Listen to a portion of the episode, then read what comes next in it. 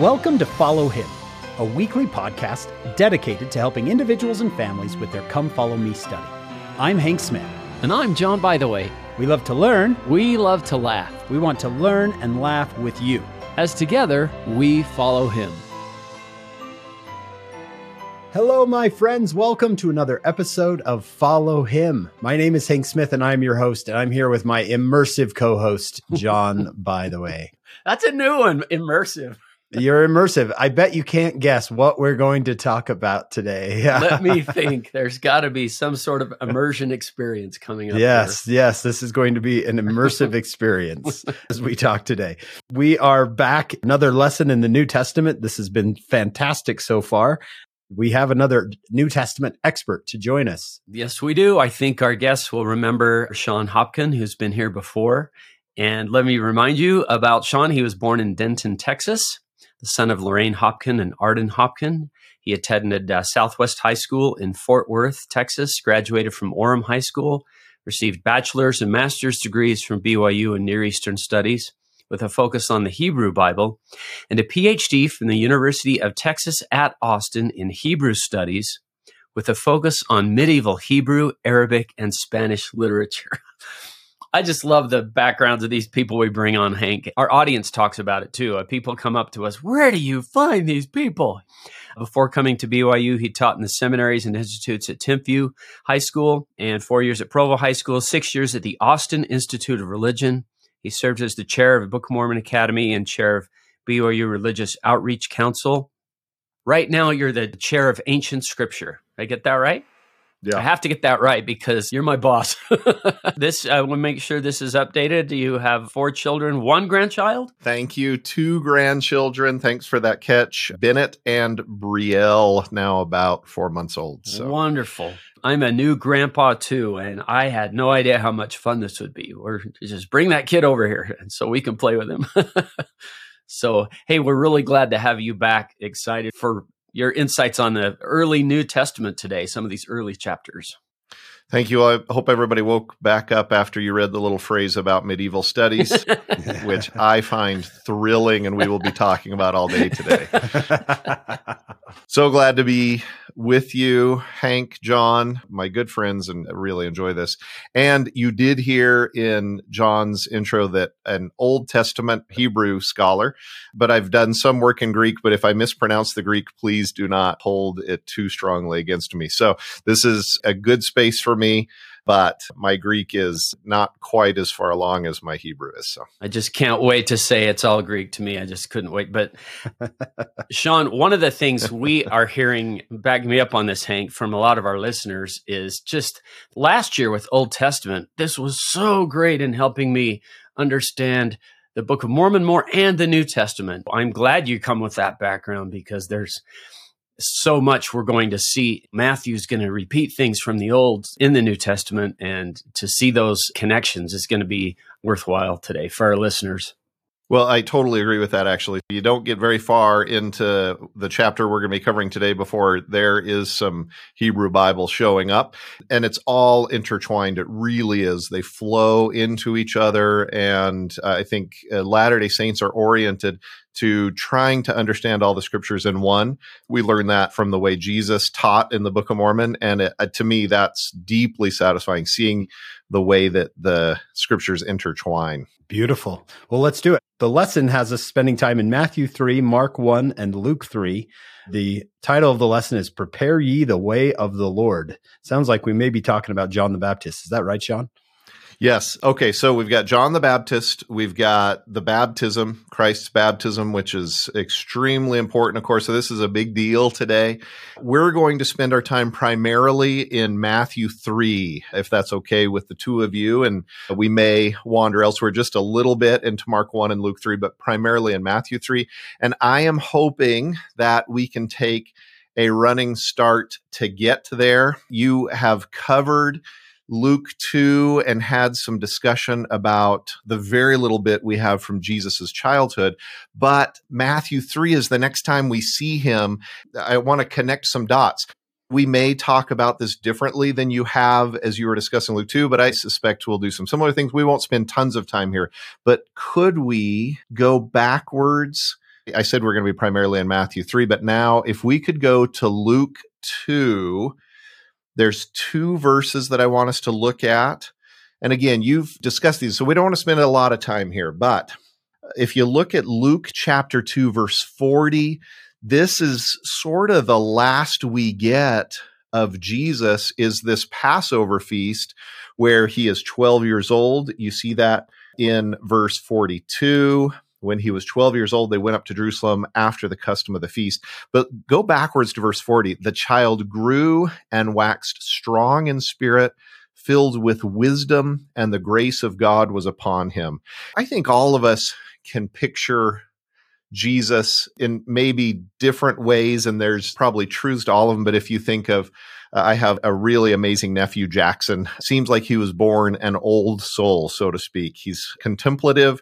He is cute as can be and smiles a lot, but pretty serious, you know, a thinker yeah. seems like, but he's very young. But then you've got others that just have this sort of fresh innocence. My grandson is just bright eyed and highly energetic. So in all of those childlike attributes, we can imagine Christ, this idea of he waxed strong in spirit, filled with wisdom. And of course, I'm talking about little children, almost infants and then toddlers. But then as he's growing older, think of a seven year old, an eight year old, a nine year old, a 10 year old with just a lot of goodness, a way of looking at the world that you sense wisdom at a young age. And then, of course, we're talking about the Messiah, the Son of God here. I'm guessing little children are coming to each of your minds as these examples of innocence and goodness. So that's verse 40. And then, of course, we have the Passover experience when you get this hint that he understands more of what is going on here, that he's beginning to come into his own. Wished ye not that I must be about my father's business. He gives this, I don't know if it's a mild teaching. A rebuke is probably too strong to his beloved mother there when she reprimands him. I have to be about my father's business. So there's this sense he's beginning to understand things more deeply. I have wondered at times if he knows anything yet about the atoning sacrifice, if he's begun to understand things. And then this is all speculating, but as he's looking at those Passover sacrifices, is there some soberness that comes upon him? Is this maybe the beginning of, oh, this may prefigure my role? And then you get this beautiful verse that has been used in the youth programs a lot of times to encourage youth and encourage each one of us. Jesus increased, this is verse 52. Jesus increased in wisdom and stature and in favor with God and man. And of course, you talk about intellectual, physical, social, spiritual, and you just think of Christ developing. With that, now let's go over to Joseph Smith Matthew. You find this at the tail end of Matthew 2. Mm-hmm. If you look at Matthew 2, verse 23, I think it's footnote C that then leads you to the appendix and you can read what the JST numbers as JST Matthew 3 24 through 26. We only have this from the JST, another childhood growing up reference. Came to pass that Jesus grew up with his brethren and waxed strong and waited upon the Lord for the time of his ministry to come. And he served under his father. We would assume that that could either be Joseph, who of course isn't his biological father, but could be Joseph, or it could be the Father, the Heavenly Father. And he spake not as other men, neither could he be taught. Now, I don't read that as he's unteachable. I read that he's an active learner, so to speak, that he is anxiously engaged in his own. So he's listening and he's learning, but there's this wisdom that's flowing in at the same time. Well, this is going to sound a little weird when we equate it with Christ. Remember in Pearl of Great Price, Enoch is described, there's a wild man among us. You say, well, what does that mean? What I've taken that as meaning is he's not following societal norms because he's following spiritual truth. He's following what he's learning from his father. Sometimes he's going to be kind and sympathetic when anybody else would be angry. And other times he's going to be maybe angry or see something wrong where others wouldn't pause to see something wrong. You would love this child and then teenager and then young man for his wisdom. Think of if you had a friend who didn't have any guile. Maybe you can think of somebody like that. And you just have this sense that they love you deeply and completely and how those friendships would grow. But maybe that person would challenge you and challenge the weakness in you as well in ways that were uncomfortable at times. I don't know. I, I'm just thinking through the lead up to Matthew 3. Well, so let's finish reading that. He served under his father. He spake not as other men, neither could he be taught, for he needed not that any man should teach him. After many years, the hour of his ministry drew nigh. So that then leads us to Matthew 3. And of course, we're going to start with John the Baptist, but a little bit more. Is it okay, Hank and John, if we talk a little bit more about the lead in here? Please do. What a great JST there. I hate that these are all hidden back in the appendix. It makes it so hard. Yeah. When they're in the appendix, instead of just being able to look straight down into your footnotes. And now, of course, with our electronic scripture, sometimes they get hidden. You don't even see them. Although once you find them, then they're probably easier to access because you just click the button and you're there. And in fact, that JST, as we've said, is just an addition. There's nothing else there that it's sort of modifying.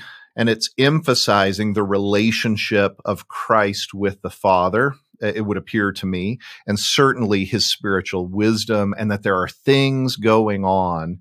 And then we have this sacred silence that's there over his teenage years. And I think we long and teenage they wouldn't have thought of it in those terms of course but one more thought experiment if we could and then maybe we could pause and sort of contemplate any application that would come the fact that Jesus is sinless, and that's going to become very clear in Matthew 3 when John is baptizing unto or for repentance.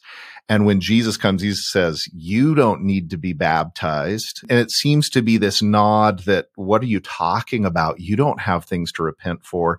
And then Jesus says, Suffer it to be so. For thus it becometh us to fulfill all righteousness. And of course, Nephi is really going to talk a lot about the reasons why Jesus needed to be baptized. So he's clearly sinless. And I just wanted to do a little thought experiment with everyone about what that may mean that I have found helpful, and I find it helpful with my students. Does the fact that Jesus is sinless mean he doesn't cry as a baby? And of course not. I mean, that's silly. Of course he cried as a baby. Does it mean he doesn't soil his diaper or that he never trips and falls? No, of course, he's going to trip and fall. He has to learn how to walk. And then the verse that we didn't quote is Doctrine and Covenants 93, where we're taught Jesus grows from grace to grace. And then we could sort of go further and say, well, does Jesus ever fall asleep during synagogue? And now I don't know the answer to that one, but he is mortal. He has mortal weakness, so to speak. He's a human. He needs food. He needs sleep. Yes. As his father's training him as a craftsman, does he ever make a mistake as he's carving something or as he's crafting something, building something. Probably, there's certainly nothing wrong with making mistakes. Did he ever make a mistake because he just didn't hear it perfectly? I can certainly picture that. Does he ever have an awkward human moment or interaction where it's uncomfortable or does he always say exactly the perfect thing all the time is that what it means to be sinless and of course now we're delving into questions we just don't know the answers to but as we consider that then i think what starts to be revealed to me or what i start to feel is that where does he cross that line will any moment of rebellion or a rebellious attitude never never ever. As I ponder my own life, I think sometimes the things that I'm embarrassed about and give me pain aren't the things that actually matter a lot in the overall scheme of things. And I try to ignore my rebellious spirit and not account that as sinful, but that sometimes the mistakes in the things I say, or, you know, I fall asleep at the wrong time or something like that, then I feel a lot of guilt for those and I'm really embarrassed for those. I feel shame for those. And I just think I don't know what equals sin or what doesn't equal sin in Jesus' sinless life. I know he was sinless, and I certainly know he was never rebellious. That resonates deeply with me. I say, I certainly know that resonates deeply with me. And I think as we think about Jesus' sinless nature and what that may or may not mean, it actually helps us zero in on what it means to grow from grace to grace and to grow in stature and in wisdom with God and men. So just a little thought experiment I wanted to engage in. I don't know if there's any thoughts you've had as we've sort of discussed that. I like that a lot. I think it was Elder Scott who used to say the Lord treats rebellion and weakness differently. Those are not the same thing. And you're right.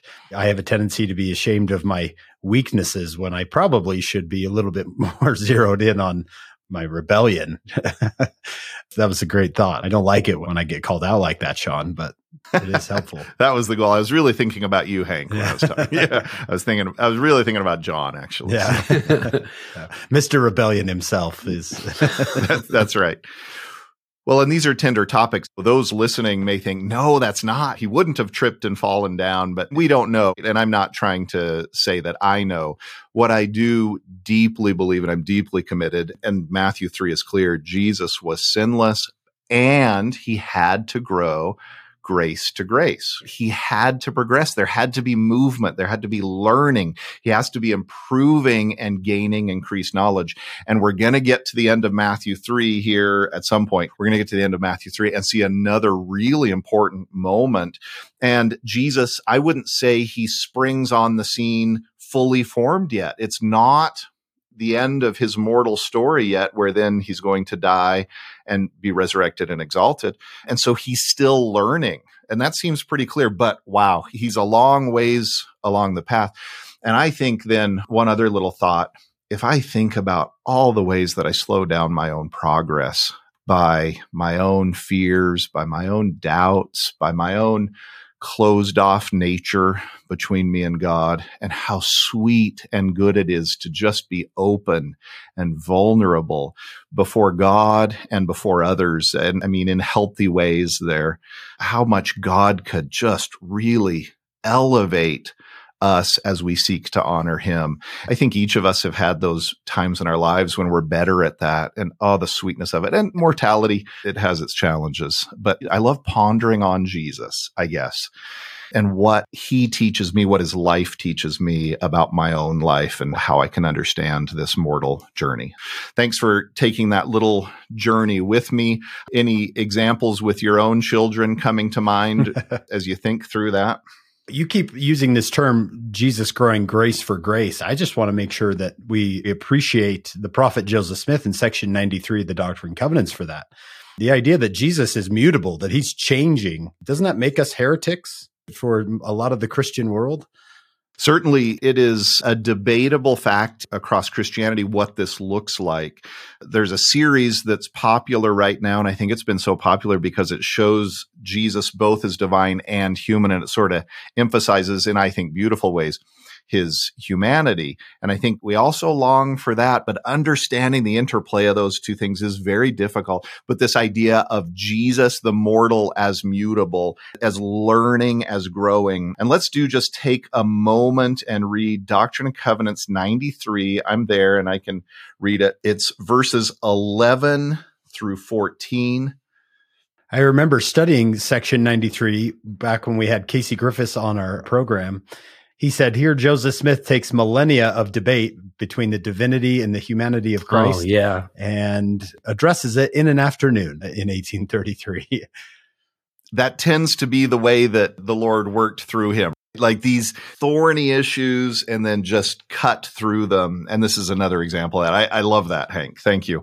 So 11 through 14 and I, John, and most Latter day Saints who have studied this closely think, I wouldn't say we're 100% sure, but think that John is quoting something from John the Baptist now. So we're getting something that originally came from John the Baptist, which is sort of fun because we're going into Matthew 3. And I, John, bear record that I beheld his glory as the glory of the only begotten of the Father, full of grace and truth, even the Spirit of truth which came and dwelt in the flesh and dwelt among us. And I, John, and this is the moment, saw that he received not of the fullness at the first, but received grace for grace.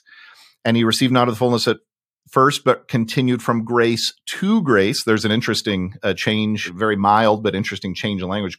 He received grace for grace, and then he continued from grace to grace until he received a fullness, and thus he was called the Son of God because he received not of the fullness at first. Now, Abinadi is going to talk about this, and he may not be talking about exactly the same thing, but it's similar, where he says Christ is both the Father because he has the power of the Father and he does the will of the Father, and he is the Son by virtue of his flesh. And look at this in verse 14. And thus he was called the Son of God because he received not of the fullness at first. Hank, the way you've talked about it, uh, God Christ as mutable or changeable or progressing. And that is a fascinating thing to understand. Christ as sinless and as learning at the same time. That's a pretty joyous way to think about mortality. And it's not a shame ridden sort of oh, I got to be perfect all the time in mortality. No, I'm learning. We're growing. It, it's progress. If I were to pull in something else, Second Nephi 32, when he says, when you get the Holy Ghost, you're going to speak with the tongue of angels. I love that. You got to learn a new language. You're immortal, but you're trying to speak a heavenly language. And if you think of language acquisition, you make a lot of mistakes. And the idea is you need to make a million mistakes to learn a language. Get going, get started making your mistakes. And I don't think when we're learning Spanish or whatever language and we make mistakes, we would ever think of those as sins. They're our effort to learn and progress and to grow. So again, I don't know the boundaries of all of that. And some of those who are listening, I'm sure have some of their own feelings about that. And I don't mean that I've got the right answer there, but I do think that the thought exploration can yield some powerful things in our own lives and that the spirit may direct some of that exploration so that we learn some things that we need. You see a child learning to walk, you wouldn't say that a child falling down is somehow sinning by making those mistakes. And we can see that in our own children. I can see that in my own children all the time that the difference between rebellion and weakness is pretty stark. I like this discussion because as a kid, I used to wonder about being perfect. I wondered what a perfect 100 yard dash time is. Is 10 flat the perfect time? But if you're perfect, maybe you can do it in five flat it's really helpful, I think, to talk about it as rebellion because I think that that helps me understand the opposite of rebellion might be meekness. And meekness is a trait that my students and I have struggled to understand because the world's definition of meekness is oh, what was it? We looked it up on dictionary.com once and it was like weak, spineless, tame. And I thought, well, that's not Captain Moroni. And if all men had been like unto Captain Moroni, the very powers of hell would have been shaken forever. So, do we want to be weak, spiritless, and tame? But then we see Moroni, who gives such deference to God, always takes the blame when things go wrong, always gives credit to God when things go right. And that helped us understand meekness just by looking at Captain Moroni's deference to God, to the Savior. I like the way you put rebellion is a definition of sin there. Can I add one more thing in section 93 that you said was kind of comforting to see? I, John, saw that he received not of the fullness at first, but received grace for grace. And I'm looking at my dad's scriptures. He's got an arrow pointing over to verse 20, where Jesus says, Therefore I say unto you, you shall receive grace for grace. And it's one of the wonderful things I love about section 93, verse 21. I was in the beginning with the Father. And verse 23, guess what? You were also in the beginning with the Father. This is a really nice section for that sort of a thing. So I like what you said. I, I'm going to remember that rebellion is kind of what we're talking about when we're talking about a sinless life. Yeah, being sinless. Jesus never had a rebellious spirit in him. I have a really hard time imagining him rolling his eyes at his mom or his dad, right? Yeah. But I could imagine him possibly sleeping past his alarm. You know, he didn't have an alarm, but but I could imagine that a little more easily. I don't know. And then I think of my own sort of young teenage years and the progression there. And I, I liked hearing you uh, talk about that, John, because I can remember I have got this memory of walking along the track. I think I was in seventh grade, and it was PE, beloved slash dreaded uh, hour of the day. And I don't know what was pressing on my soul or what we've been talking about in church, but I was thinking about perfection and how oppressive that idea felt. Wow, I can't even have a personality. I just have to be serious all the time. And I think the two of you model that you don't have to be serious all the time. I mean, yeah, that's sinful laughter right there, John. That's what I'm talking about. We're we're in such trouble. oh man. and then I thought, wait, my two biggest religious heroes besides Christ, Joseph Smith and Gordon B. Hinckley. And at the time, it was actually Spencer W. Kimball. And then we could talk about President Nelson. These are not people who lack personality. You can be serious. That's great. But God brings those things out and we get to be ourselves and it's a journey and we're just growing grace for grace. Let's do go into Matthew 3 and if it's okay, we're going to read most of this chapter, 17 verses long and we'll just sort of work our way through it let's do the first two verses. Okay. We love reading the actual verses of scripture on on follow him, don't we, Hank? So yes. Okay. How many verses? First three? Let, let's just do the first two. In those days came John the Baptist preaching in the wilderness of Judea and saying, Repent ye, for the kingdom of heaven is at hand. So all kinds of things here, and I'll try not to belabor any of these points too long, but pause me if we want to talk about any of these a little bit further. John the Baptizer, this is how he is known. Let me just pause there with his name and mention that we have a statement from Josephus, who is an early Jewish historian. Well, I say early, he lived during the war in 70 AD. We're now pretty close to his lifetime here, and he may have been alive during this time. He describes John the Baptist, and most scholars, Josephus scholars, actually think this is legitimate. It wasn't added later. There, there's not a lot of debate around the statement. And one of the reasons is because it's slightly different. He talks about John slightly differently than the New Testament does, which is not a surprise because he's an outsider to the things going on. So I thought it would be fun to hear the way Josephus talks about John John the Baptizer.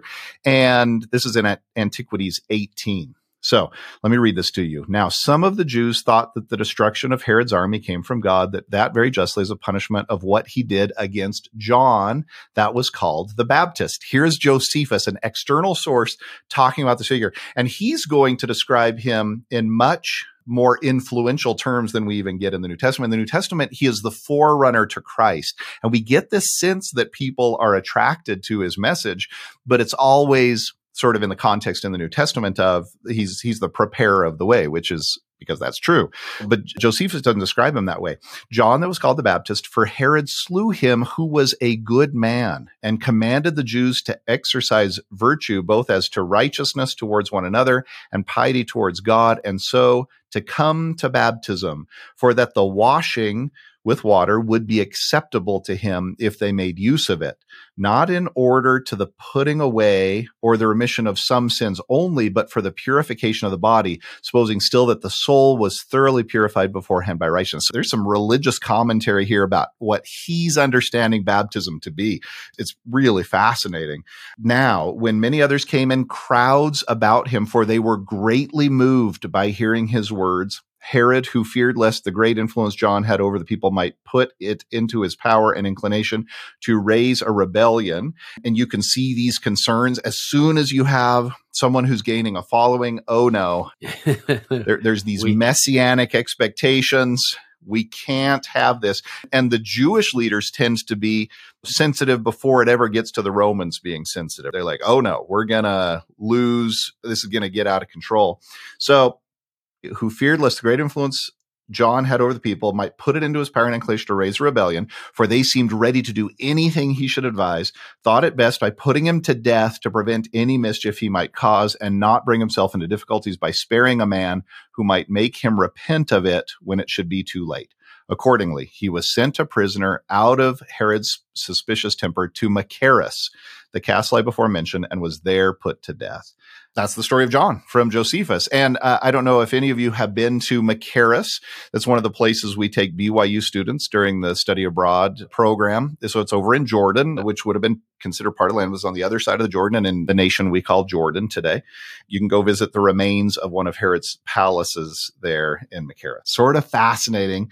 Uh, John was a big deal I guess is, is one of the things that we should say here. John was a big deal. I like that. And isn't John in, in every one of the Gospels touches on John? Yeah, well said.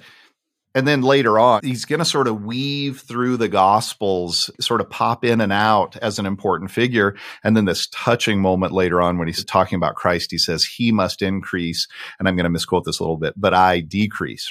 And this, I think, gives some context for that, that he was so important that Josephus, he spends longer talking about John than he does talking about Jesus. Josephus does. That's sort of the way that he saw it. I inherited from my dad those three volumes of Josephus, but I, I, confess I haven't cracked them open. There's one thing I use about the destruction of Jerusalem is Josephus is really oh yeah graphic about how bad that was the 70 AD thing, but I got to look that up. So which volume was that in? What you just said? So that was the Antiquities is one that Latter-day Saints tend to enjoy reading because it sort of works its way through and it's book 18. Antiquities 18. So if yeah, you want to go find that there, and then you can look at it instead of having me, you know, read just a whole bunch of words at you while you're waiting for me to finish. but fascinating stuff. I was just going to mention, you said John the Baptist is a big deal. Whoever wrote the Bible dictionary felt the exact same way. Listen to this. It says John was the embodiment of the law of Moses. So he is the law of Moses in human form because both were designed to prepare the way for the Messiah and make ready a people to receive him. And then this statement He was the outstanding bearer of the Aaronic priesthood in all history. I was, like, wow, that's quite a statement. I think that was probably Robert Matthews who who wrote that, but the out, most outstanding bearer of the Aaronic priesthood in all history. I was just going to say uh, because Robert J. Matthews, I think, wrote a book on John the Baptist, and I think he was the major writer of the Bible dictionary. Of the Bible so dictionary. When you said, "I don't know who wrote this," I thought, "I think I do," and because he loved John the Baptist, and so did Jesus. I mean, not a greater prophet than John the Baptist. Yeah. And by the way, we do get in Luke, let's see, it's Luke chapter 1, verse 36. We won't go there, but we get this statement that he and John were related because Elizabeth and Mary were related. And so it says in the KJV, cousin, kinswoman is probably the best we have from there. But, but we do get that there is a familial relationship between John and Jesus. So they are close. John was in the wilderness during much of the time when Jesus was in Galilee. How well they knew each other, it's hard to know, but they are family. So that's sort of nice. Jesus does say, of them that are born of women, there is none greater than John the Baptist. I think that's everyone. Them that are born of women. I think that's yeah, a pretty that high doesn't narrow it down much, does it? Yeah, of them that are born of women. Where did John the Baptist? Is such a fascinating story. Where was he given the priesthood, and what age was that? And I think you mentioned that he was one of those that was almost impossible not to listen to because he was so filled with the Spirit. So, what do we know about how John the Baptist received his priesthood? Okay, so we have from modern day revelation, Doctrine and Covenants helps us with this information. And I'm going to read from Doctrine and Covenants 84, verses 27 through 28, is where you can find some information, some more information about John. For God raised up John the Baptist, being filled with the Holy Ghost from his mother's womb. The same way that the scriptures are talking about Jesus as having this wisdom, this strength, for he was baptized while he was yet in his childhood and was ordained by the angel of God at the time he was eight days old unto this power. Now, of course, eight days, that's going to be the time of circumcision. And something else is happening that's really important at eight days. That's when Zacharias' mouth is opened and he proclaims his name shall be John. And we've already gotten the angel interacting with his father, Zacharias, saying, Hey, you need to proclaim his name. And then, in fact, if we could just go backwards, and we won't go back and read it, but the whole New Testament account opens in Luke.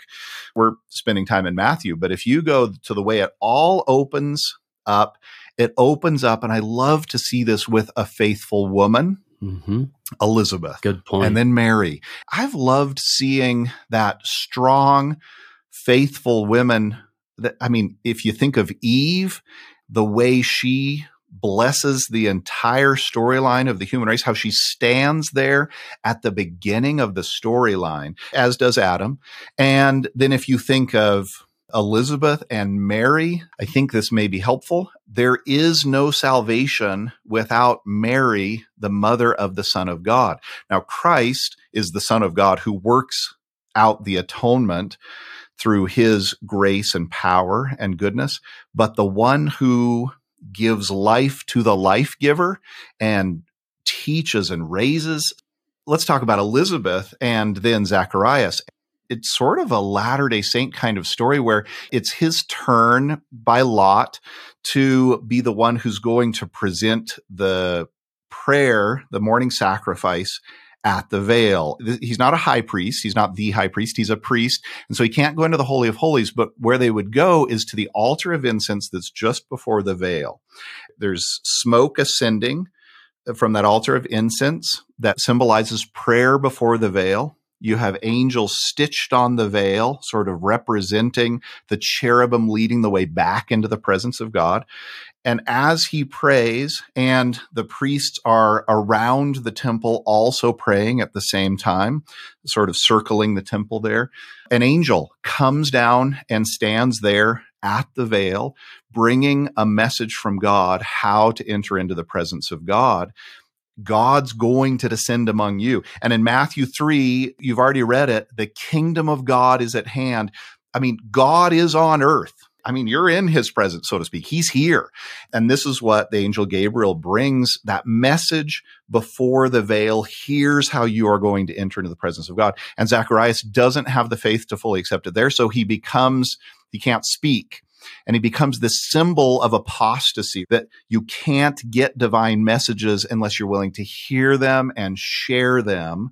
And the moment he is able to share it at John the Baptist's eight day uh, circumcision ceremony at what's called the Bris uh, these days, the moment he's able to share that and he has the faith share it, his mouth is open and it becomes, I would say, the first revelation of the dispensation of the meridian of times brought from an angel in the temple at the veil to a listener and then carried forth. And that opens first with Elizabeth's faith, but then as it carries forward, that opens this new dispensation.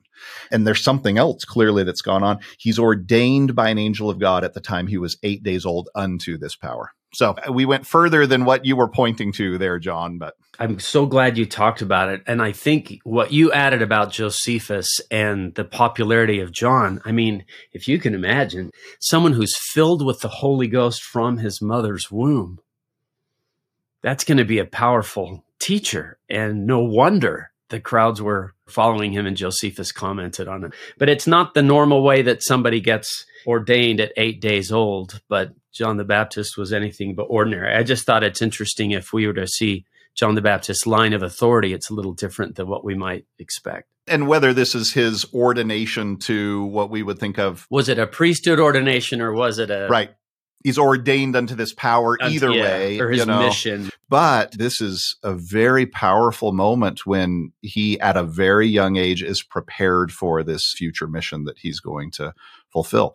And and I like what you read from the Bible dictionary about him being sort of this quintessential example of what it means to be a priesthood holder. He represents this this uh, the power of what God has been trying to do amongst his children and then preparing the way, how then they, he then prepares the way. All right. Shall we go back then to Matthew 3, you know, we've been talking for a while. We're through two verses. This is about right. Got some Isaiah, Isaiah coming up here. We do. It's coming. First, let me say briefly, verse one, preaching in the wilderness of Judea. There are a couple of different traditional baptismal sites. Uh, one of them is just probably traditional because it's really beautiful and it's up north near the Galilee, right at the entrance to the Galilee where the River Jordan is there. The other one, though, is probably more likely and it's down near Jerusalem and it's very deserty, very wildernessy. And if you think of Isaiah, who we're about to read, proclaiming, You are going to return. I'm going to bring you through the wilderness back. You're going to redeem the land. There's echoes of redemption right there that we just read right over. Oh, he's in the wilderness as a technical thing. Yes. And we're talking about I'm going to bring you up through the dry wilderness to holy places. I'm going to return you into a holy relationship. So this is John the Baptist. He's sort of like the one who's preparing the way for the return. And that's what Isaiah is about to say. Before, though, I keep saying that before we get to verse three, let, let's spend a moment on this word repent which then the connotation to this word in Greek, which is, let's see, I think it's metaneo. Is that correct?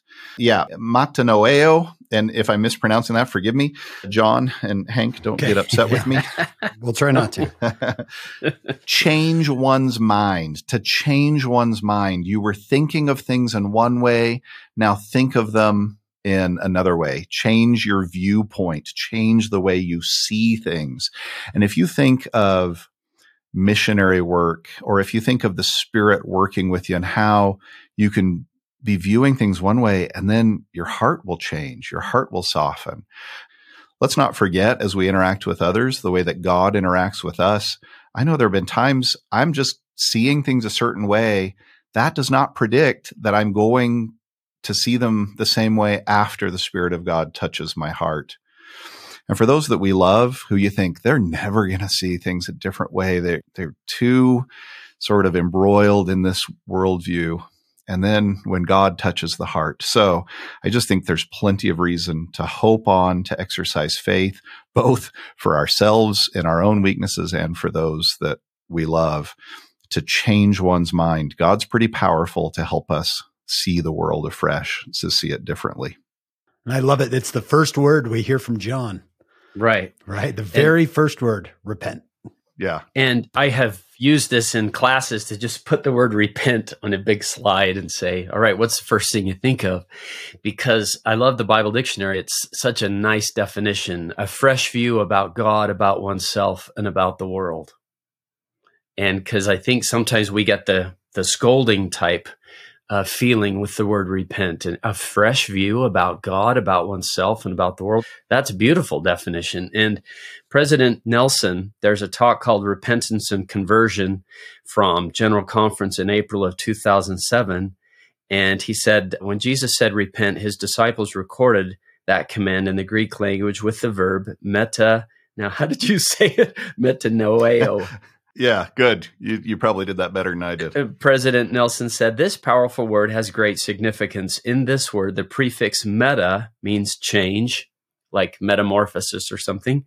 The suffix relates to four important Greek terms uh, nous, N O U S, meaning the mind, gnosis, meaning knowledge, pneuma, meaning spirit, and pnoe, meaning breath. Thus, when Jesus said repent, he asked us to change our mind our knowledge, and our spirit. Wow. That's pretty good, John. I love that. Yeah. Repentance feels good. And I've, I've often said my experience, and, and maybe there is a time where the despair is darker sometimes in life where you don't feel that ray of hope. But my experience has been I know that it's true repentance, or, and I'm just speaking for myself here, because it feels sweet to me. And maybe there's something that comes before that that I could pinpoint a little more, but, but certainly when it's just, I'm awful and nobody can love me and I make so many mistakes that I'm just a loser. To me, that doesn't have quite the right flavor. It feels right when there's this, oh, I've done wrong and I see it. And it's in one sense devastating, but in another sense, it's hope filled because it's full of faith in God that God loves me and he's helping me see it because he wants me to be happier, because he wants me to change my mind and see things more accurately. And that's only about joy. It can require sacrifice for sure, but it is so joyful to see the world afresh. I love what you just shared, John. That was really powerful. Well, it's President Nelson. And Elder Holland said, what was it, Hank? Repentance, perhaps the most hopeful and encouraging word in the whole Christian vocabulary just that we have a chance to, that that option's there and that it's there repeatedly. There's lots of exits on the covenant path, but there's lots of on ramps too. Yeah, I think I've shared this before when I was with you, and I don't know who I got it from or if the Spirit brought it to my own mind or not, but this idea that repentance takes care of my past, covenants take care of my future, and it's all hope filled. Because of the atonement of Christ, I am not defined by yesterday. It's not that yesterday doesn't exist, but the atonement can transform yesterday and today. Another way to say that is the pool of Bethesda, the man who's waiting for 38 years. Yeah. Well, the past evidence of 38 years of evidence is not an accurate indicator of what will happen to him on this day. When God is involved, everything changes. And so 38 years. Nope, this is not going to work out. And then Christ shows up the evidence of yesterday is not an accurate indicator of what God is able to do in your life and my life today.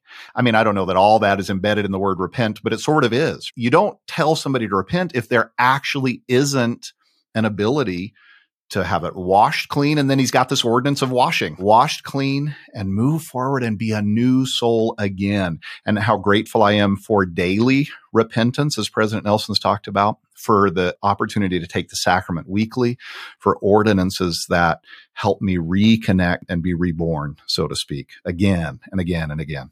I think I was somewhere in my teenage years when it occurred to me that repentance was more about seeing your value, your infinite worth, and learning to make choices that match that infinite worth. It was very uplifting, very ennobling. I wasn't making, perhaps uh, I didn't make a choice that, that matched my value. And the difference between those two, my value and the value of that choice, perhaps, was so stark that you want to come up and you want to reach your value. I love that. I totally agree. And forgive me for interrupting a little bit there. You got me excited. We're about to go to Isaiah 40. That's what he's going to be quoting from. But there's another space in Isaiah that I'll mention to those who are listening. You should go back and look sometime at Isaiah 55. We're familiar with my thoughts are higher than your thoughts and my ways than your ways. I'm probably misquoting that a little bit. But we often think, well, God knows better than we do. We need to submit to the Lord. Well, and that is true. That feels a little bit weighty, maybe. And that's fine because we do need to submit to the Lord. But if you keep reading those verses and get, keep going to verse 12, here's what he's saying. Let me just read it for you really quickly so I'm not misquoting it too badly here. So if you look at Isaiah 55, and then I'm going to take you to another place in Isaiah here in just a moment. I do like Isaiah. So verse 8, for my thoughts are not your thoughts, neither are your ways my ways, saith the Lord. And then look at the conclusion of this. For ye shall go out with joy and be led forth with peace. He goes through this whole thought process about the rains come down and they do their work. And my thoughts are higher than your thoughts. And this is what you're talking about, Hank. It's not, hey, you're bad, so think better about things. Although sometimes we just need to think better about things. It's joyous. You don't get it. God is saying, you think you're not going to make it. I am telling you, I know better than you do. I have power and I'm going to bring you out with joy and ye shall go be led forth with peace. That's how my thoughts are higher than your thoughts. I see you correctly and you over and over and over again do not. So repent, see yourself through my eyes, see yourself afresh, see yourself anew, let your heart take hope again that your God loves you. So I love that space in Isaiah. And you, you got me a little so excited that I interrupted you, Hank. Thank you. Wow, that's great because I think sometimes we look at that verse just by itself just because we're having a trial. Well i guess god's ways are higher than my ways or something like that but and fair enough right? But yeah yeah sure and it works but you shall be go out with joy and be led forth with peace. Ah. So those of you of us who are feeling a little bit weighed down today that's that mortality tends to do that and we're just let your heart see it again. Let your heart spring forth and hope again that you will go out with joy. All right. Now, while we're here in Isaiah, let's go ahead and we'll read it here in Isaiah. And I'll go ahead and read. And then when we go back to Matthew 3, maybe Hank, we can pass the baton to you. So Isaiah 40, verse 3 And by the way, this starts a new section of Isaiah. This is how Handel chose to start the Messiah. We're more familiar with when he quotes Isaiah 9 6, wonderful oh, counselor. I was hoping I could get John to burst into song there. John. Mission achieved. and this fits so well with what we're saying because I think sometimes we think of John as this feisty prophet. He's all about repentance and hellfire and damnation. But look, the section that we're talking about, repentance, comfort ye my people. Verse 2 Speak ye comfortably to Jerusalem. Your warfare is accomplished, your iniquity is pardoned. She hath received of the Lord's hand double for all her sins. And then here's the voice the voice of him that crieth in the wilderness. This is what John says Prepare ye the way of the Lord, make straight in the desert a highway for our God. So let's go back to Matthew 3. And then, Hank, would you be willing to do verses 3? And let's go ahead do 3 and 4.